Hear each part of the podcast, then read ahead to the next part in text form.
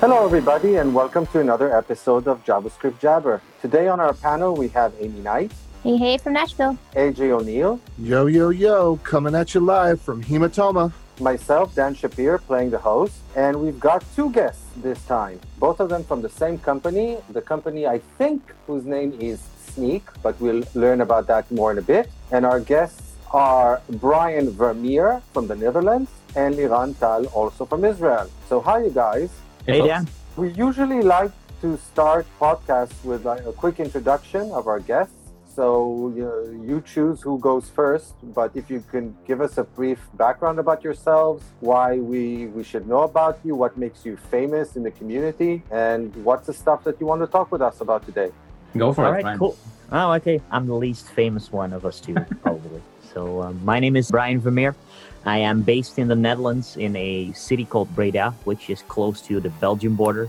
What I do, I am a developer advocate and engineer for Snyk, and you pronounced it correctly. Amazing. What make me famous? I don't think I am famous at all, but what we do is we try to get that, well, we, we try to talk about security and get security and make security easy for developers. That's that's the basic goal we want to strive, and that's within the JS ecosystem, but it's in many, many different ecosystems uh, that we try to do that. And uh, well, we have our leaders and our people that make a lot of noise about that. And I think that's the point where Liran comes in because he's very much more famous within here than, than I probably am. Yeah, no, not famous, but I'm probably mostly known for my role around the Node security working group, Node.js security book I wrote, and, and things around that. So that's just like Brian. I'm trying to advocate as much as we can for developers and security around those spaces and in Node and JavaScript. And so Brian is uh, is completing me in a sense. He's coming from the Java ecosystem. So I think a constant engagement between us is trolling each other back and forth, and that's the fun part of, of the day-to-day job. Cool. I'm glad he still finds it. He still thinks it's fun. That's that's that's a good thing. So the the the work relationship is still healthy. That's that's good to hear. Leveling up is important. I spend at least an hour every day learning ways I can improve my business or take a break and listen to a good book. If you're looking to level up, I recommend you start out with the 12 week year as a system to plan out where you want to end up and how to get the results you want. You can get it free by going to audibletrial.com slash code. That's audibletrial.com slash code. Well, when a Java and JavaScript developer can get along, that's definitely a good thing. You know, despite the commonality in the name, there tend to there tend to be significant differences in outlook on life and stuff. By the way, Liran, talking about famous, I think that you also made a notable contribution to web page test recently. Oh, indeed, yeah. Thank you for noticing that and mentioning. We've actually reached out to Patrick. He's a great guy, and we worked on adding the you know the, the security part of performance testing. Just giving you a whole uh, 360 kind of view when you test websites, so you're now educated about security issues in your in your websites as much as we can tell about them. We should talk about that. That sounds really interesting. Definitely. Yeah, good thing we have Liran on our podcast then. So you know what? Let's talk about that. Why not? Let's let's start with that even. Web page test for those or webpagetest.org for those of you who don't know is an excellent online utility uh, that you can just go to that website web webpagetest.org put in the, the URL of uh, your web page and then it just does a whole bunch of tests on it. Essentially, it loads it in a virtual machine somewhere. You can specify where, where, emulating whatever browser or actually using whatever browser you prefer and recording all the activity that takes place. So it records the, the network activity, it records the CPU activity and so on and so forth. Because they actually have access to the virtual machine itself, they have a lot of information about what's going on. And then they present a really detailed view. So, for example, in the context of the network, you get an excellent waterfall of all the network requests when they started, when they finished, so on and so forth. You can also see screenshots, so you can correlate between resource downloads and what a visitor actually sees at any point in time. And then you added stuff to that. So maybe you can tell us in more detail what exactly you added. Yeah, that's that's a really good description of what web page test is. I guess worth noting it's an open source project, so you can run it, you know, host it if you needed to, or just yeah, trigger the, the public API and just use that. And indeed it it kind of focuses it's, you know, for created, you know, by and for the web performance community and has a lot of like top metrics like first byte time, you know, keep alive enabled, of those like top level scores. I think it tries to do some accessibility. I'm not entirely sure like, you know, to which extent. But yeah, what what was essentially missing is, you know, giving giving users who use that as security scores. So whatever we can tell them, I think it's worth noting that you know there's no like it's not a pen testing tool. There's nothing like too aggressive and obtrusive about it. It's anything that we can figure out about what you're actually using, you know, from externally testing a website. And basically that is we have access to figure out the DOM, right? Whatever JavaScript libraries you're uh, you're actually using. And the other part is we know uh, from the server responses which HTTP security headers are being returned. So if you're not, if you're having like a content security policy or you're not having that, we can note those things.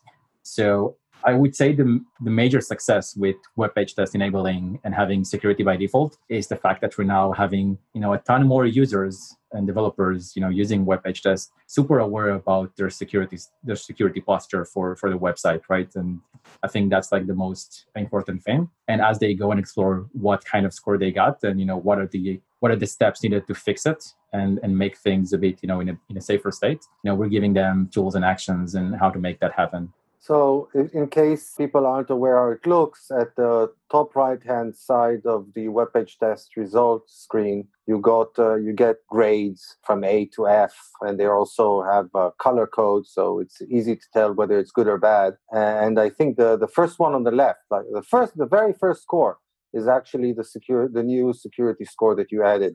And then if you click it then you get to that part which actually i think describes why you got the score that you got and what you should focus on on improving or fixing or rectifying whatever correct? Sure, indeed. So I think this is inc- that's in- very cool and very useful, and I think also indicative of the kind of stuff that you're doing and the things that we're going to be talking about today, which is introducing tooling that help developers create more secure software correct yep it's kind of kind of the goal right like how do we make security easier how do we make it part of the workflow rather than something you know that's you know adding more friction so we want to lower that down and make it easier for you as a developer to fix whatever security issues are there. And yeah, I think Brian can can we've done a bunch of things. Super interesting. Brian, Brian has been leading some of them. So Brian, do you want to share more about some of the other experiments that we've been doing? Yeah, yeah, definitely. I think the key point in this is that as a developer, you have a, a certain way of working and everybody's way can be different. Either you want something that is included in your IDE, or myself, for instance, I'm more of the command line tools. So instead of forcing you with a certain tool that works in a certain way, we try to integrate our capabilities of scanning, for instance, your, your dependencies for vulnerabilities. We try to integrate that in many different ways. And one of the things we did recently was we created an extension together with some folks from the community. And that extension is called Vuln Cost. It's for VS Code. And what we try to do there is intertwine that that knowledge we have about a dependency right into into your IDE. So if you, for instance, try to import a certain package, you will definitely see it directly in line if that package you're trying to import that that specific version if it has a vulnerability or not. And by by click of a button, if you can fix it up by moving to a newer version or not. And that's we try to do that in many different ways. Like for instance, when you're actually coding. So you have a, a JS file open or TypeScript file open, but also if you're editing your, your package.json, for instance. So in many different ways, because we found out that developers just work in, well, have different ways of working and we want to help them out. Instead of creating new process, like how to do it, we want them to adopt the tooling that fit their process. And I think that is the most important thing if you want to su- supply tooling for something like security. So you said what was the name of the extension again exactly? Vuln Cost. Vuln as in vulnerability, and the cost on yeah how much it costs, how much depth you actually create with that. So I'm about to add uh, it right now. it is part of the VS Code uh, marketplace, and it has a logo with a little little padlock on it with a dollar sign on. And if you install it, what it immediately tries to do is it looks at if it's a standalone JavaScript file, it parses out the JavaScript files and looks using an API, it looks if there are known vulnerabilities and it picks the latest one because at that point we know not exactly which one you're using unless you are using a CDN or so in that kind of fashion. But otherwise, if you're using NPM, for instance, we're usually looking at your whole project and we are looking at which version you actually imported and show you which version it is. And if you connect it to an existing Snyk account, which we need for the remediation advice, which is actually free, by the way, but we needed to access that that part of the API. We needed to we needed to have a token for that. Then you can actually have that advice like, okay, you're using a version 1.2 and you need 1.2.2, for instance, to get it to get it fixed, to get that specific vulnerability fixed that is in there, or to lower the amount of vulnerabilities. And to get it as easy out as that, we believe that that will engage developers more to actually fix it instead of leaving it first creating the new features and afterwards trying to fix it, which we found out costs a lot more frustration or may, yeah. makes up for a lot more frustration and a lot of rework because it then people found out that that they're using that they need to use a newer version and that actually break a break or broke API and then we that's that's the hassle. So if you import it and you see it right away then you can already figure out hey maybe i should use the newer version just to give people listening like an idea, because I literally just installed it. I'm not seeing anything in my files yet, but I'm like looking at your documentation that's pulled up in VS Code. So it kind of looks like reminds me of like ESLint, where it's just gonna like underline where it is, and then like it's I can see like somebody's importing Express or requiring Express, and there's it says there's like six vulnerabilities. Exactly, and it shows uh, in line. It shows the number of vulnerabilities and if you can fix it or not. In terms of the remediation suggestions, it is it essentially suggesting just to update to a version that has a fix for that particular issue? Yes. What, what we do is we look at the package, and the package can have multiple vulnerabilities. So that means every vulnerability can be fixed in a different version. But then we look, okay, what is the common version in that that fixes all of them? Or if that fixes the most vulnerabilities let me say it like that because it can still be that there is a vulnerability that cannot be fixed yet. That is the remediation advice we give because if you use a version that is way outdated and then it can be that in a newer version say a newer bug fix one of the vulnerabilities is is is fixed but three versions up more vulnerabilities will be fixed. So we give you the nearest version that actually fixes the vulnerabilities that that will probably not be the latest and greatest can be but we will give the one with the smallest delta that does remediate as much vulnerabilities as possible so outside of, you know, using it in VS Code, are do you guys build out other tooling as well? If I guess what if let's say I want to like update something in package JSON and then I do an npm install. Do you guys have tooling around that as well? Yes, yes, definitely. We we have all sorts of tooling available. I think the easiest way is to to download the Snyk CLI that can basically do everything and is is in some ways is the engine for a lot of the other stuff that we do by doing a snyk test with that CLI if you're authenticated with a free account. If you do that in the root folder of your, well, in this case, your your your Node application, it will pick up your package.json. It will look at the um, dependency tree. It will actually, it will gather the dependency tree, sends the dependency tree over to our side of the system, and we just cross-check if there are any vulnerabilities, what the severity of the vulnerabilities are, and if there is a, medi- a remediation advice and what that remediation advice can be. And then we show you basically inline or in your terminal we show you in a report, a report of what should you fix to or what or to what version should you upgrade to fix what kind of vulnerabilities. And that is the way you do it on your local machine but we can integrate with CI systems in, in, in that part. You can connect your if you your repository to our SaaS solution and basically scan it on a daily base that you get that you get actively notified when there is a new vulnerability found or a new fix found for a vulnerability that was already there. We do a bunch of integrations for for other ecosystems as well. So we have all bits and pieces that in the baseline we do this to do the same thing looking at your third party libraries and see if there are known vulnerabilities and what the severity of that is. But we we can supply that information to you in very different ways and in very different stages of your software development lifecycle Yeah, that, that CLI is pretty pretty versatile. Having so today it can also support and scan things like Docker images, which you know usually developers also kind of maintain and use. Or if you're like you know on the advanced side of 2D SRE, like doing Kubernetes and stuff like that, we're also scanning those. So it's kind of like a one CLI to rule them all and be very handy in those aspects. I was away from the podcast for a minute, so hopefully I didn't miss something that you said. But I just to verify some uh, to make sure that I understand the tool, the the extension for VS Code, which is free, that gives you information just within your development environment. Again, going to your database, assuming you've got the token. But if I want a more of an enterprise solution that works, let's say, with a team of developers or integrates with my DevOps processes, CI CD, whatever, then I would use one of the, the Snyk products, correct?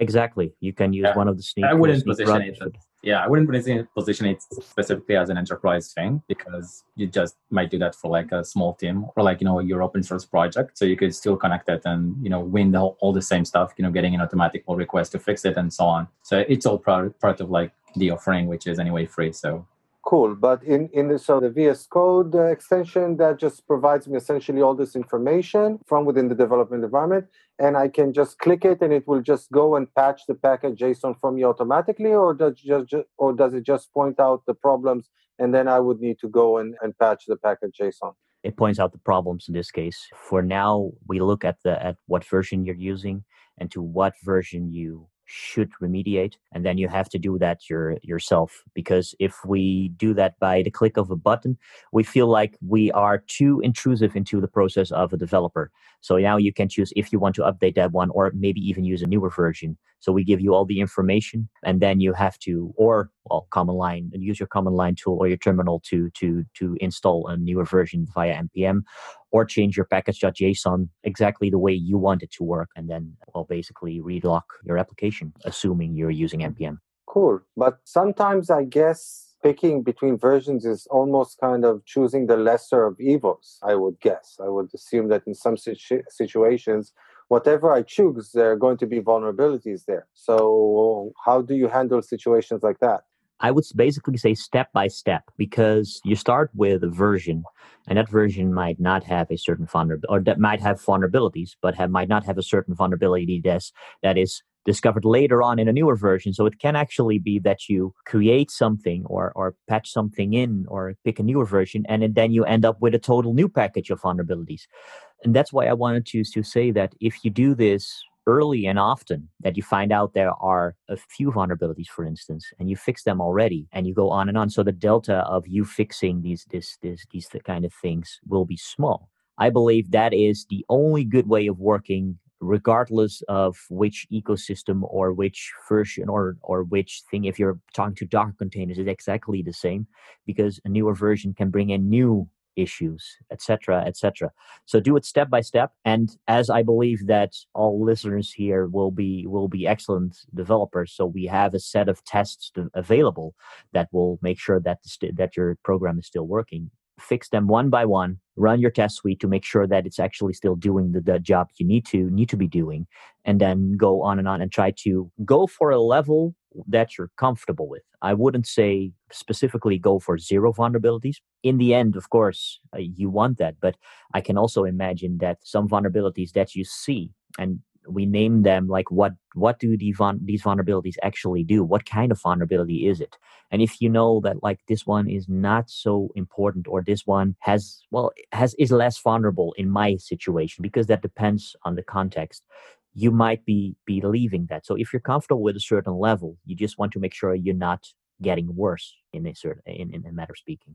So again, that depends on your way of working. If you're an individual, if you work in a big team or not. But I would say again, do it step by step. Run your run your test suite to make sure that it does still does the the main job and then fix new ones and try to make the fixes as soon as possible to make sure that you do not have to up your level or up your dependency or your package to a new major version, which probably will break API.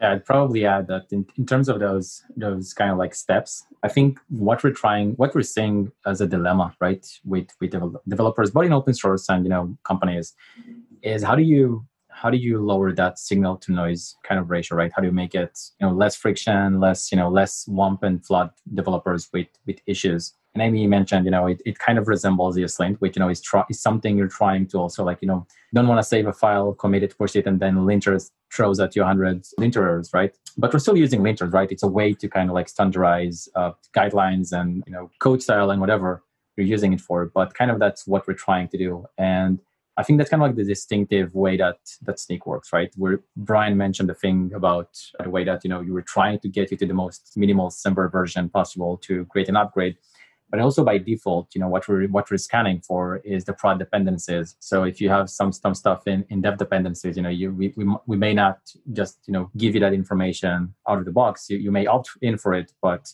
we're trying to really reduce the noise for you as a developer to really focus on the most important things as possible and and mm-hmm. again when you when you when you scan for for these kind of things you can already say okay i want to be notified for only severities or only vulnerabilities that have at least that are at least having a, a high severe or are at the, at the level of high. So you have low medium and high severity vulnerabilities. Maybe you do not want to get even notified by low severities. So you can pick and choose already in, in that. Then you just have to make your own reasonable decision if you want to switch these versions out without really shaming anybody, because I think we've all had vulnerabilities in our software. So it's really a reality of, of building software that you have vulnerabilities. But can you give examples of some of the vulnerabilities that you identify and recommend? So, you know, we kind of get the feeling of what we're talking about. Yeah, sure. I mean, vulnerabilities come in all different, I guess, sizes and, and tastes and whatnot. I would add that, you know, some of us also create vulnerabilities. Mm-hmm. so yeah, not, not, shaming anyone, and, and me included here on creating vulnerabilities too. But but it's like it's it's the fact of, of, of life, right? You you're not creating software in a vacuum, and everything has you know bugs and needs some attention and so on. This kind of the way with things. It's really it's any anywhere between having SQL injections and and you know cross-site scripting. So any kind of like these vulnerabilities will be really well fleshed out in terms of you know what we report on. I've seen uh, if you remember, there's been there's been a lot of issues with some popular libraries on the JS ecosystems around prototype pollution. And that has been something that also Snyk really endeavored in a, in a security research. So we've been raising some of these and working with the maintainers to, to fix them and create patches and so on. And this has been, you know, super received well by the maintainers and, you know, by the community. But to an extent, this is also something that created a lot of noise, right? Like what, what extent the prototype pollution would be errorsome. So it's not all the time. I think the problem with you know with, with security in a sense is that it's mostly invisible right? Like when you are super secure there's you know nothing except maybe like a like a scanner right? Like like this uh, security scan that tells you zero vulnerabilities. But at the same extent how do you quantify you know you have 100 vulnerabilities?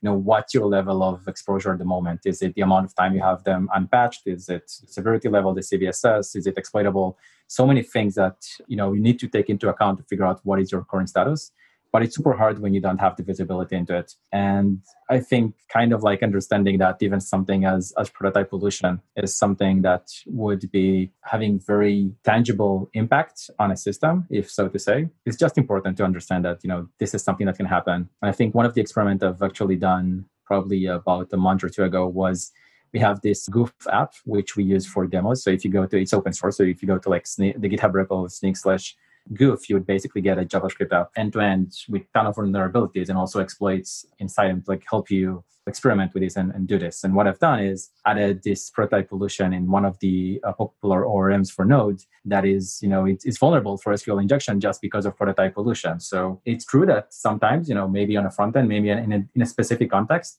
you would not be able to exploit a prototype pollution vulnerability or an XSS or you know whatever, right? But there's a, there's a slight chance that you may not understand you know fully the impact and the attack surface, and then you might be vulnerable. Like that one example that you know creates this SQL injection because of that prototype pollution vulnerability.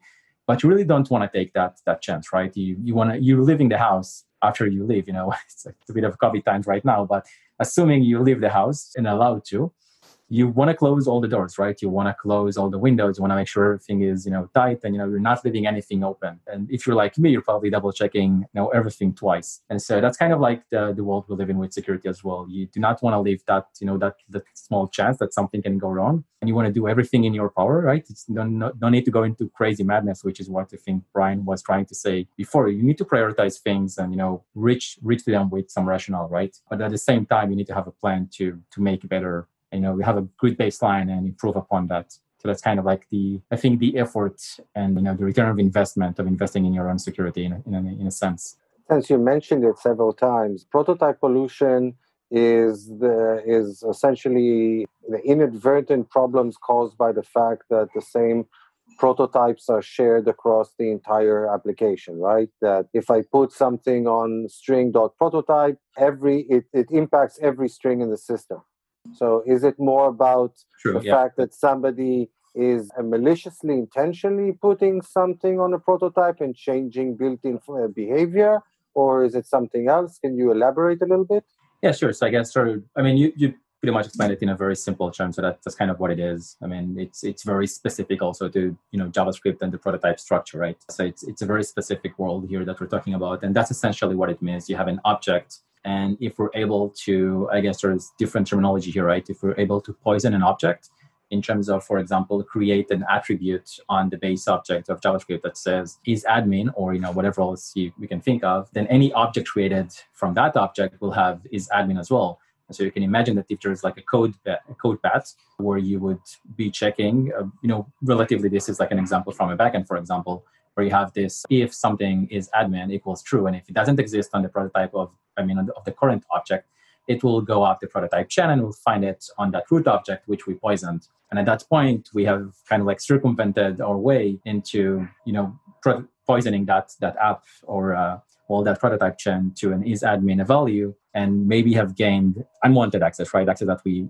shouldn't have gained before. And that happens in different ways, right? That there are different ways to make that happen. One of them is maybe maybe you're processing json that is that is rooted in user input. Maybe you're processing user input not as a json but you're transforming it into into a merge into a into a json and your merge is maybe you know is maybe an unsecure merge right? Or maybe doing deep merges inside that tree which you know do not take into account the fact that someone is able to impact the prototype. And so that's kind of like how this how this evolves. It's, it's one example right? It's one example but there are so many yeah, you remind me of a funny tweet that I recently saw that somebody listed several ways to sum up an array of numbers in JavaScript. So one was a simple for loop, another one was to use the dot reduce method, but the final example was to take that uh, array of numbers, join it with a string plus, and then eval it. So I was really amused with that particular example.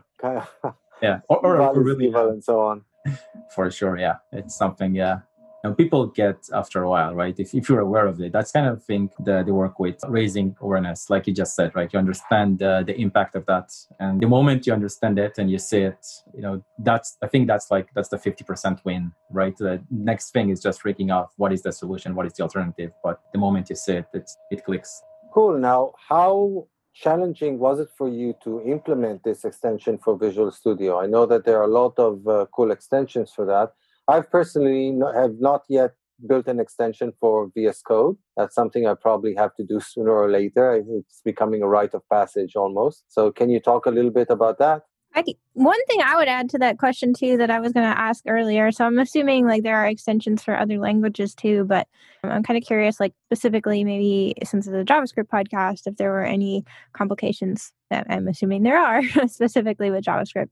Not not so much complications. It was more the the structure, how to how to make it work within uh, Visual Studio Code. That was a challenge. Okay luckily, luckily, we, we, got the idea from what was the original thing called? I think it was. Ben probably knows it. Yeah, import cost. Import import cost by the folks from from Wix, and we looked at how they built their their UI because they do the inline messaging. Like there is something wrong, or you you're importing a certain package, and it shows you how much space that package costs you. So from that point of view, we're like, okay, this is this is nifty. This is very, very, very simple and elegant and, and in the way how they presented it. And their code was was there. So we built this with their idea we took their idea and we built our um, stuff on top of that. So the UI part, well, we, we got inspired by them say it like that. And then we connected our own APIs towards that. And then we had to think of, okay, how we make this fast and snappy, how we do caching, how we are not sure that have to make sure that it doesn't scan your whole application again when you change change just a tiny little bit. These were the challenges that we had to make to make it work because nobody likes it when you change something or you change just one line and it takes over 30 seconds to uh, to re-render the stuff. So the most most of the challenges were in in the usability kind of way.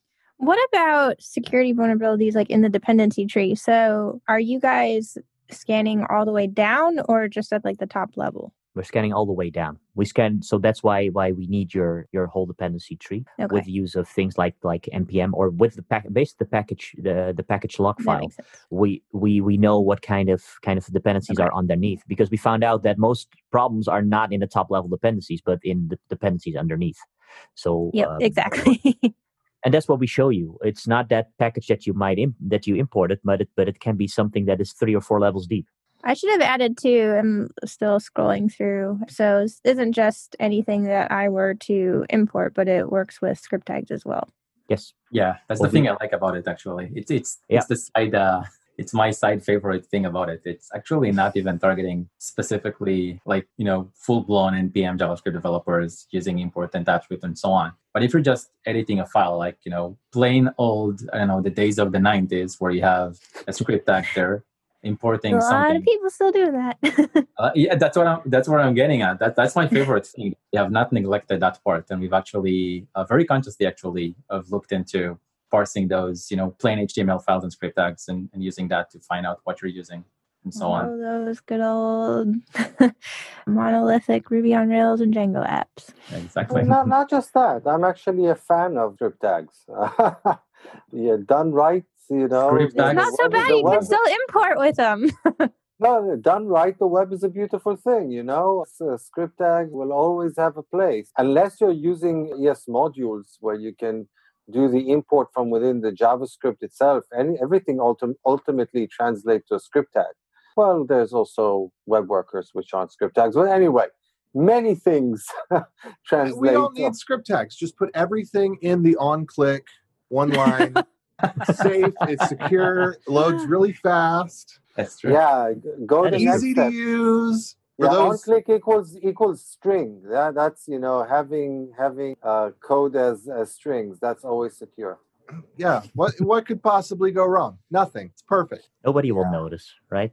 When you're it, when you're programming that way you've got so little javascript in your code that your code's inherently hopefully not even code. Yeah actually people will notice because your code will your website will work surprisingly fast. Let's let's not troll too hard. People might believe that. But it's actually true. Cool. So anything else you do you want to tell us about either this uh, extension or other other extensions that you're or, or tool or free tools that you're that you're introducing well, uh, after after creating this this extension, uh, we were thinking about okay, that integration with with an IDE is very common and and it's very useful for developers. But how do you get into the process of picking a certain library? And you probably search around on different websites. It can be either a CDN or that, and and you use that script tag or it can be, for instance, uh, another website that yeah, that you can look for a specific library that fixes or helps you with the problem you want to solve. So we reached out to a couple of those owners. And for instance, with jsDelivr and with uh, CDN.js, we integrated our API with them. So if you are looking for a certain package same with yarn uh, by the way yarn package. If you're looking if you're searching for a certain for for a package and you're like okay i like that package and you click on the details you will see a bunch of these badges and the badges normally are like okay what kind of license is it? How much is it downloaded? But also gives you an indication of a specific version how much how many vulnerabilities are there. And just in a one liner right on top of mind, like, okay, this version might have two vulnerabilities. Do you want to use it or do you want to uh, go to a newer or maybe even older version? Depends on on what it is. Most of the time it's newer by the way. And if you want to know more you can click on it and you go to our website that that gives you more in-depth information on what kind of vulnerabilities are there. So we think like by giving this information early and often to the community we tried basically to make to make it easy for developers to pick the right package initially. So that's one of the things we recently uh, did next to the Vuln Cost plugin and the integration with this website vulnerable with uh, yeah web page test. Sorry. Again, without naming names, how vulnerable was the most vulnerable package that you've yet to encounter? That's a good question. Um, I don't think oh, I've that's ever very- put them on a scale like that. No, it's and it's and then then it, then it I can think of some from my npm days for sure. I can I can think of think of some, but it, it's how you also count the vulnerabilities. Because do you count a vulnerability as one, or do you count every vulnerable path that it can take as a vulnerability? So that's the way. Like, okay, how do you uh, actually come to the numbers? But Uh, I like see. that, uh, like that scene from the Lord of the Ring movie where the elf Legolas takes down that elephant with all the fighters on it, and and then Gimli the dwarf says, "Yeah, that only counts as one." so so yeah, I, I guess it really Yeah. depends on how you Yeah, count. it, it, it, really- it really it really depends because it's basically the same hmm. vulnerability but yeah you can you can trigger it in in in say a ton of different ways so do you count it as one vulnerability or do you count it as a ton of vulnerabilities but um, i've seen say in in within the three digits so over a hundred vulnerabilities i've i've seen to a package but that was a very very old one and i'm not naming anybody in this case But in most nice. cases, though, is it about the number or the severity? Because I would imagine that a single severe uh, vulnerability could be can be much worse than twenty, you know, small vulnerabilities. That totally depends on the context of your application. Just just to give you an example, something like a path traversal kind of vulnerability might look like okay, you can traverse backwards in a path and I can read a bunch of files that might not be you cannot do anything. You can just read. But that is, however, the start of how people get get into your application. So they might be reading, for instance, a token that you left out there in a certain file that you normally only can read if you have access to that file system. If you combine two or three individually uh, low severe vulnerabilities, but you combine these these two or these three, they can still lead up to a massive destruction of your your uh, your application or at least things you did not intend to expose to the outside world. So it totally depends on your uh, on the context. However i do agree that uh, things like arbitrary code execution or these kind of vulnerabilities are by default are more severe. So i would say if you're going to solve things start with the high severe ones and go away to the lower ones. But don't underestimate the lower or medium vulnerable vulnerabilities that that are out, out there because combined they can do a lot of things. And most of the times it's not just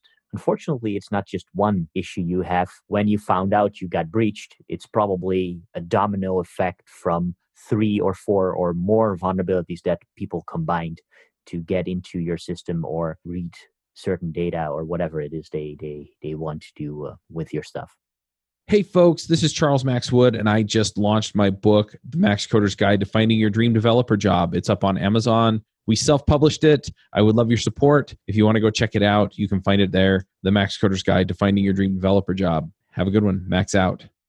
Yeah, so I have I, I actually have two questions about that. So we were discussing the fact that sometimes smaller vulnerabilities in the libraries that you're using can accumulate, and uh, that a lot that several small vulnerabilities can actually add up into a significant vulnerability. Uh, so I actually have uh, two questions related to that. Question number one is that if I look at it from that perspective, it can be an accumulation of vulnerabilities from several uh, libraries. That means I might be using, maybe the problem is because I'm using two specific libraries in conjunction.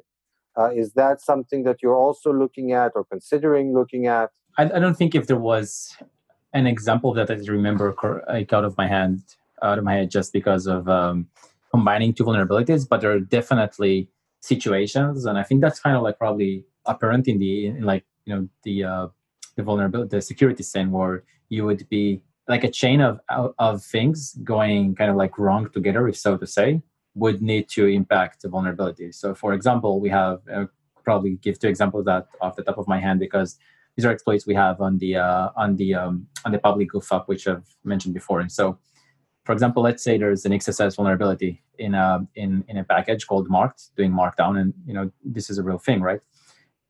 And by default, in that version of marked, it actually sanitized uh, those those vulnerabilities. Uh, sorry, those uh, those specific strings like a JavaScript colon something, and then you can't really do an XSS um, uh, in an href context. And so if you try to replace that colon with something like um, like the HTML entity representation of what a colon is, it actually does some regex parsing to find those as well. So that by itself, like trying both of those things didn't really work. And oh, could... I love uh, sanitation sanitation using uh, regex. It's what can go wrong. Exactly. Nothing, but because regular yeah. expressions are precise and regular. Yeah, and they're so easy to debug and understand. Yeah, unless you write them like Dan does. God, just don't try them at all. But uh, it's we, uh... we we had this uh, an interesting Twitter exchange about me taking uh, a simple like three simple regular expressions and turning them into or actually three simple replace instructions and using turning them into one not so simple replace instruction because I like to write code like a compiler. But anyway, go on. So yes, using regular expressions to sanitize uh, your code. Right. So so I mean, it's interesting to note at this point that this maintainer uh, was actually very security conscious. I mean, think about the the mindset. Someone you know understanding that that the payload like JavaScript colon you know then alert or something could be uh, you know malicious then thinking about the fact that someone can represent it in a different way and then sanitizing html entities i mean that's you have gotta give you know some credit here right? I mean this is this is a you know very security mindset in a way and we'd love to see more of that.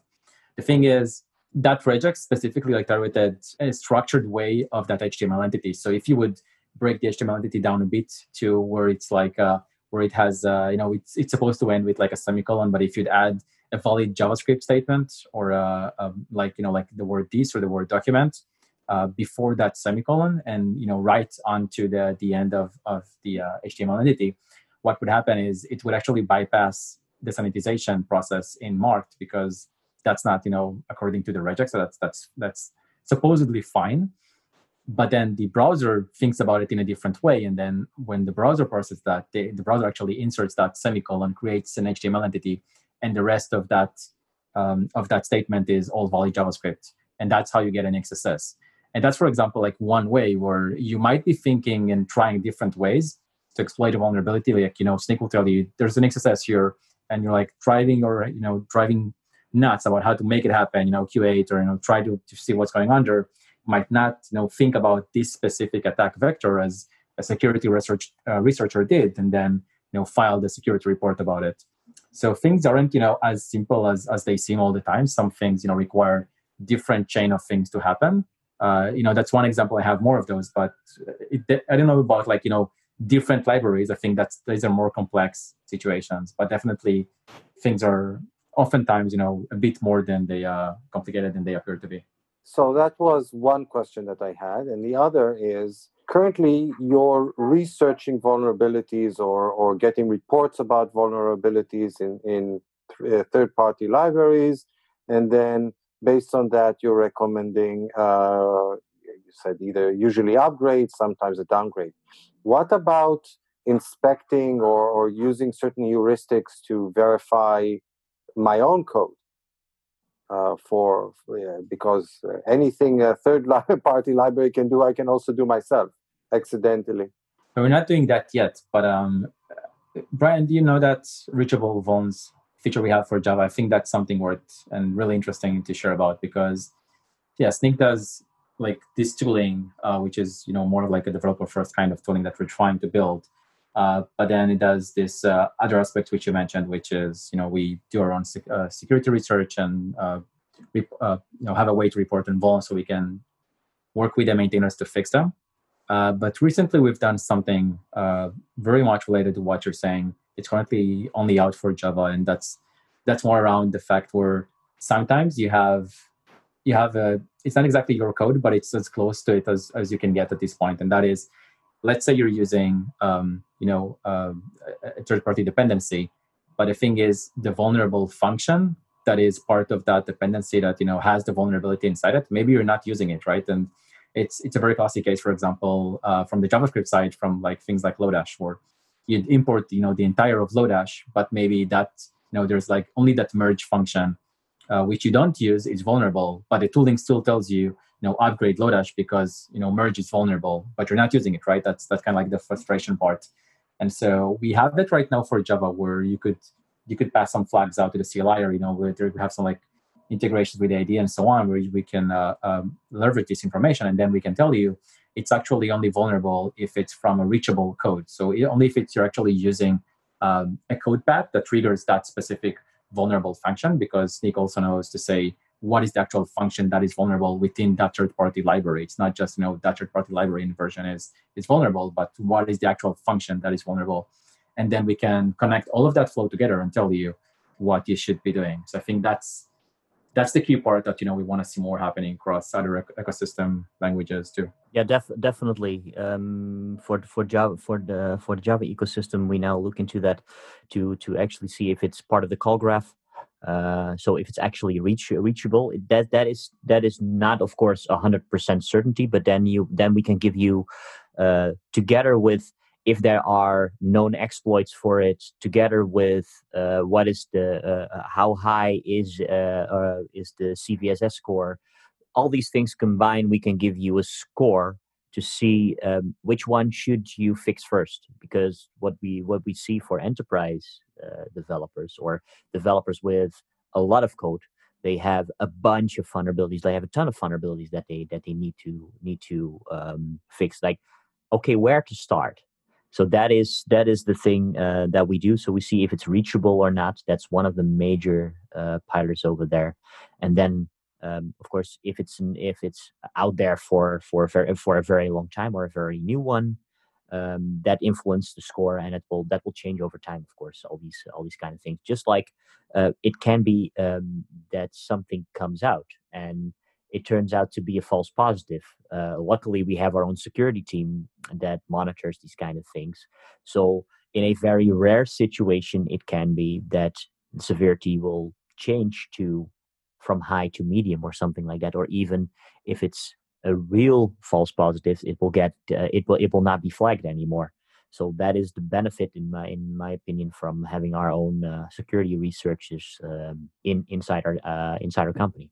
Cool. Uh, I think uh, I think at this point uh, I will push us towards picks. It's been quite a very interesting discussion for me, and there's certainly been a lot of information here. One of the biggest pain points that I find as I talk to people about software is deployment. It's really interesting to have the conversations with people where it's I don't want to deal with Docker, I don't want to deal with Kubernetes, I don't want to deal with setting up servers, I don't, you know, all of these different things. And in a lot of ways, DevOps has gotten a lot easier and in a lot of ways, DevOps has also kind of embraced a certain amount of culture around applications, the way we build them, the way we deploy them. And I've really felt for a long time that developers need to have the conversations with DevOps or adopt some form of DevOps so that they can take control of what they're doing and really understand when things go to production what's going on so that they can help debug the issues and fix the issues and find the issues when they go wrong and help streamline things and make things better and slicker and easier so that they'll more generally go right. So we started a podcast called Adventures in DevOps. And I pulled in one of the hosts from one of my favorite DevOps shows, Nell Shamrell Harrington from the Food Fight Show. And we got things rolling there. And so this is more or less a continuation of the Food Fight Show where we're talking about the things that go into DevOps. So if you're struggling with any of these operational type things, then definitely check out Adventures in DevOps. And you can find it at adventuresindevopspodcast.com. I don't know if you guys are familiar with this big concept. Uh, hopefully you are. If not, we will do our picks and then you'll probably get the gist of what it is. Uh, so because Aimee had to drop off, AJ, why don't you go first? You usually have great, uh, awesome picks. Yeah, all right. So last week I talked about Zalgo and then there were crickets because I somehow we're with a crowd that doesn't know what Zalgo is. These guys know what Zalgo is, right? You guys know Zalgo? No? Oh What's going man. on? You like what, what what are you like started being a developer yesterday? Come on. Oh, Zalgo is the demon god that comes when you parse uh, HTML with regex. this is this is kind of like it's Why would you ever do that? That's why. Uh, that's why we don't know about it. We don't do these kind of like awful things. Oh well, I mean, I just it, I it's it's one of the most famous Stack Overflow posts. It's it's like that um it's like that Amazon review of the three wolf T-shirt, three three wolf moon T-shirt. You know, it's just one of those things that yeah. Only you know about these things. And, and you know, and on that note, I'm gonna pick the Three Wolf Moon Amazon review. It's it's a parody review, and and like this this thing about Zalgo obviously is a well hopefully obviously is a is a um, parody answer. But actually, I don't I don't know. Somebody will have to Google it. I don't know what the link is. But anyway, there's there's there's there's a bunch of if you Google for um like parody reviews on Amazon, there's stuff people talking about like getting delivered like month old milk and uh, gender specific um, Bic pens and like just really weird random stuff. Um, okay, so another one that I've got to pick is the fish shell. Uh, if you are not using fish, you deserve better. Now, I am not going to suggest that you take any effort in learning how to script with fish because I think that's a waste of time. Um, now, someone's going to shoot me from the fish community. but fish is the best shell. It is the friendly, interactive shell. And it does things like as you type, it highlights what you're typing. It doesn't wait for you to hit tab or hit return to start doing auto suggestions and error feedback. Like while you're typing, if the command's not found, it's going to be highlighted in red. And then as soon as the command's found, it turns into blue. And it's just got, um, it's like if you've heard of Oh My ZSH, it's like Oh My ZSH on steroids. And by the way, if you cannot, just cannot use a shell that isn't bash compatible because you do too much bash foo, then there's no way that you haven't heard of ZSH and Oh My ZSH. But if on the rare chance you are a bash foo guru who does not know of ZSH, then you can also use ZSH. Um, but I recommend Fish. I always use always use Bash for scripting. I never try to do anything fancy in Fish, but just as a way to just you know type type out commands and files and folders. And I just love love love having all the auto completions and highlighting and colors, et cetera, et cetera. So I uh, I've got an installer uh, and cheat sheet up for that on webinstall.dev/fish and that'll show you how to integrate it with iTerm2 or with terminal.app. Um, I uh, tend to try to stay away from things that require sudo, so you can also set it to your default shell with sudo and chsh, but I, uh, I try to avoid that. And then along those lines, um, I will.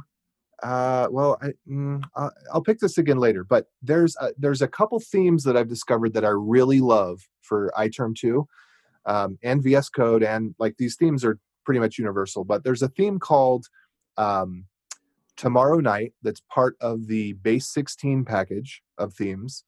And then there's another one called Toy Chest and another one called Dracula. So I'm going to pick Toy Chest.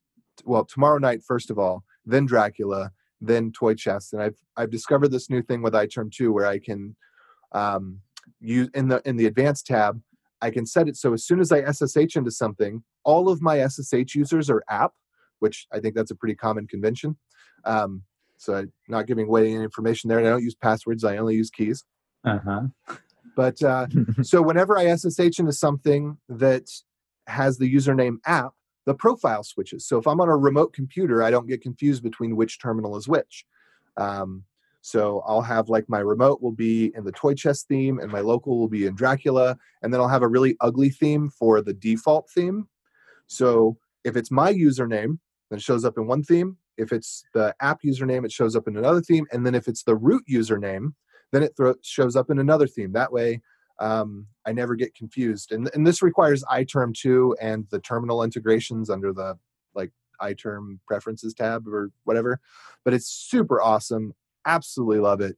Um, So yeah, I uh, I I've got that to pick, and then okay, I'm gonna pick I'm gonna pick a really really unpopular figure for very good reason. I'm gonna pick Jeff Bezos because he is the flippin' modern Robin Hood. He's figured out how to get rich people from all the globe to invest in a company that drives up an inflated imaginary valuation so that he's quote unquote worth $200 billion when in fact he's actually just stolen all the rich people's money, lowered the cost of goods and services, and then provided it to everybody for free or near free. Amazing. I like Those are my picks. Oh yeah, I think I think Jeff Bezos, Be- Bezos is getting such a bad rap right now, but like people don't understand how company valuation works. He doesn't have two hundred billion dollars. He spent some amount of billions of dollars that after you do these adjustments for stock price inflations etc it's imaginary money you're just making it up it doesn't exist in the real world it's not something you can pull out of a bank account or Yeah, Yeah. but all money is imaginary. You can't really pull all the money out of the bank accounts anyway. well what i mean No. is like like it's a shared psychosis. Imagine that like there was no gold and then you dug and you found gold and suddenly you're rich like the gold didn't exist before but then you found it so it's not like you called cryptocurrency. you didn't no that's that's you didn't you didn't It's different take kind of money you didn't take money from poor people to get rich you created a new asset where no asset previously existed Well, again, we're living in an economy where the governments, or actually the central banks, keep uh, pouring money into the economy. So literally, the concept of uh, of pouring uh, money out of thin air. It's not even that you don't even print the bills anymore. It's just numbers in a computer. It's becoming literally mean- meaningless. It's like I said, it's a shared psychosis. But I understand. I understand what you're coming from. I'm just amused because I think the Federal Reserve is pouring the equivalent of one Jeff Bezos into the U.S. economy literally every month. So let, it kind of puts things in perspective. Well no they're doing much more than that because he only actually gets salaried at i think it's 10 million dollars per year and they're doing they're putting a lot more than that into and, and eh, yeah but eh, but again that's that's dilution and eh, but we do need inflation inflation is important for a stable economy So I'm going to go now with my picks. So pick number one is you mentioned the themes. So I'm always amused when uh, somebody posts a bit of code on Twitter, and uh, usually the way to do it these days is to post a screenshot, and he goes like, or he or she goes and says, "Hey, look at this really awesome code that I created, or I created this uh, algorithm with which solves a problem which." was considered to be unsolvable before and I did it small enough so that it can fit in a tweet and everybody says yeah but what's your theme so i'm always amused about that uh, and in this context my pick is going to be that if you do actually uh, post code on twitter as an image uh, it's it's a really cool way of, of sharing code especially if your code doesn't quite fit in the tweet itself but the thing that we neglect to think about is the fact that visually impaired people can't actually see your code because it's it's text in a picture, and uh, the screen readers can't handle that. Uh, and what you can actually do in Twitter these days is add alt text, like you can do with images on the web. You can actually do that in Twitter. So my first pick is going to be that if you any at any time post uh, code on Twitter as an image, make sure to include all that code as an alt text for that image. Uh, people, you know, people who are not visually impaired will just see that image that you posted along with your really nifty uh, theme. But visually impaired people will actually get their screen readers to read out the, the code for them. So that's going to be my first pick. Uh, my second pick is going to be uh, the uh, series of books, uh, fantasy books that I've been reading.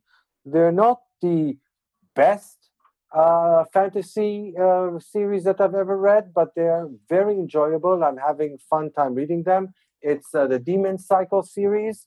I'm uh, about to finish book number two, uh, and I'm definitely going to be reading book number three. So uh, that would be uh, my second pick. Uh, and I'll post the link to Goodreads about that uh, series of books. And that concludes my picks for today. So, Brian, let's go with you first. Do you have picks for us, or should I switch over to Liran before you?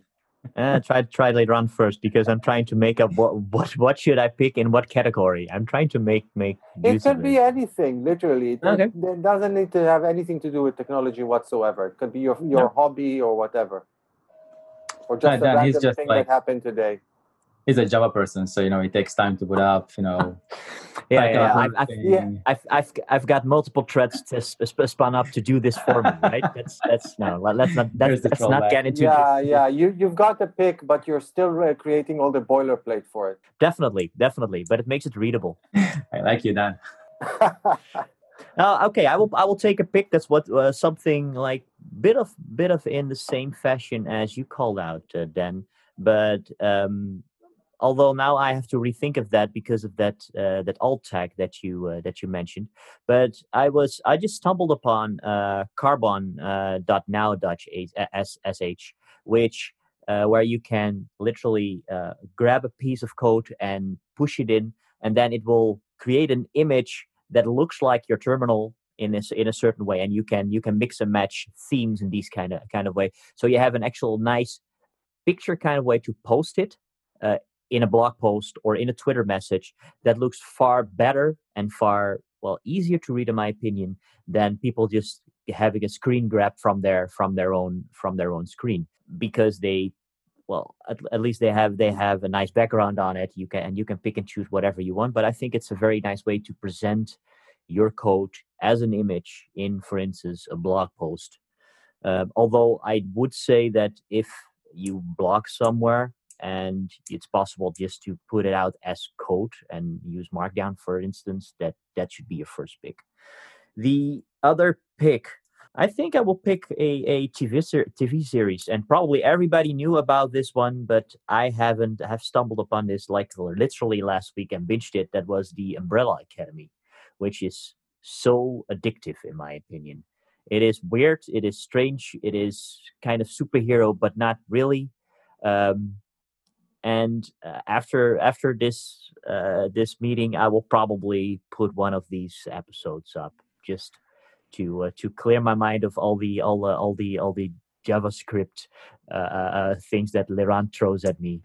Um, no, no, I'm kidding, man. I'm kidding. Did you But, watch um, both seasons? I'm I'm currently uh, I I binged for season one. I'm currently somewhere in within season two, and um, That one is I'm, um, mostly like the boys, right? Sort of. Uh, boys is Same thing. more. the the Yeah, the, the boy Boys yeah is- the boys uh, the boys have Yeah, seen it for as well. The boys have seen it as well. I, I I have to start in the second season, but that's more of the anti way of looking at at superheroes Yeah. because Yeah, yeah. uh, and that's uh, I, I must say that's also very very amusing to to Very see it that su- that superheroes are not you're not your average uh, good guy but can do things to just they're they're misusing their powers to just make money and that kind of stuff so it's just the whole enterprise around superheroes which is which is amusing but uh, i fell for that umbrella company thing on the, on netflix in this Yeah, case. they're supposed to have one more season of it. Come, I'm not sure when it's supposed to come out, and that's supposed to be the last one. So it's going to be only three seasons. That's it. Um, good to know uh, but I, again, I'm not exactly sure when that third season will actually land, especially with all you know the things that are going on. Yeah, but I Mhm. agree with you. It's a it's a really good, it's a really enjoyable uh, show. I actually picked it myself uh, a couple of episodes ago. okay well well i will conclude my my picks with uh with these two if if, if that's okay All right. I guess I'll stay on the on the tech side. To complete the fish and the ZSH kind of recommendation, I'll recommend you take a look at Starship Prompt. It's an open source project, really pretty prettifying your prompt on the shell, uh, built by Matan Kushner. It's a really, really, really beautiful thing. So try it out. I feel like I need to give a shout out to uh, Yarn 2. Uh, Maël has put a lot of work into basically rewriting this thing from scratch. And if there's something we could always use is, you know, more opinions, more perspectives, and more ways of looking at things differently. So I think Yarn 2 is definitely challenging the way that package managers work. That's going to be a nice one. Take, check it out. I want to shout out for Vuetify, which is a Vue.js theming thing. It might seem obvious, uh, and uh, you know, the obvious pick for some of you folks, but I'm bad at front end. and UI component libraries are helping me build things. So definitely a shout out for that one. And maybe the last speak on on kind of like packages and projects is take a look at the Pact framework if if you're into uh, testing, you know, in a in a big way. And one of the challenges there is how do you do API testing, integration testing in scale? So like imagine, you know, having thousands of microservices or don't even need to go to thousand, right? Tens or hundreds is just kind of like crazy enough. How do you test them in a way where you don't need to bring up a whole end-to-end system to do it, and then the front end and the back end, APIs integration, and so on? Pact is the way to solve that, and it's based on this concept and pattern that has been here for a while called uh, consumer-driven contracts. So this has a really thriving community. I really suggest taking a look at it. And I'll conclude my picks with a person uh, that will be, I, I won't say to contradict the Jeff Bezos side of things, but I'll I'll throw you back something like 30 years back, and uh, I'll uh, I'll pick Andrew Milner, which most chances no one uh, is listening has an idea who this person is, uh, but they have um, they were I think they were the sole creator of uh, of a bulletin board system that used to run on DOS called Remote Access, and that has basically shaped up my entire childhood uh, back in 1995 or six or something around those those days. Uh, so yeah, that's that's gonna be my pick. Cool. Well, that concludes another JavaScript Jabber show. Thank you all for participating. It was awesome, really, really interesting. If anybody wants to reach out to you guys to learn about vulnerabilities in general, the other the tools that you're creating, how do they best reach out to you? I think the uh, the easy way is to uh, to reach us on Twitter. Uh, I mean, uh, both of our DMs are uh, are are open and that's why how how we connect with basically uh, the rest of the world. Of course, you can use the old-fashioned email kind of way, which is still valid, but um, I think Twitter is the easiest the easiest one. Um, and I think so if you if you look if you so look what's for your Twitter handle? it's Brian Verm, so Brian and V E R M at the end. That's my Twitter Twitter handle, and uh, Liran Yeah, is just I'm, your name, uh, right? Almost, it's uh, Liran underscore Tal. Cool. So thank you both for coming on our show. Like I said, it was awesome, really interesting. Thank you for And, having us. uh, You're welcome. See you all next time. Bye. See ya, bye everyone. Bye bye. Thank you. Bandwidth for this segment is provided by CacheFly, the world's fastest CDN. Deliver your content fast with CacheFly. Visit C A C H E F L Y dot com to learn more.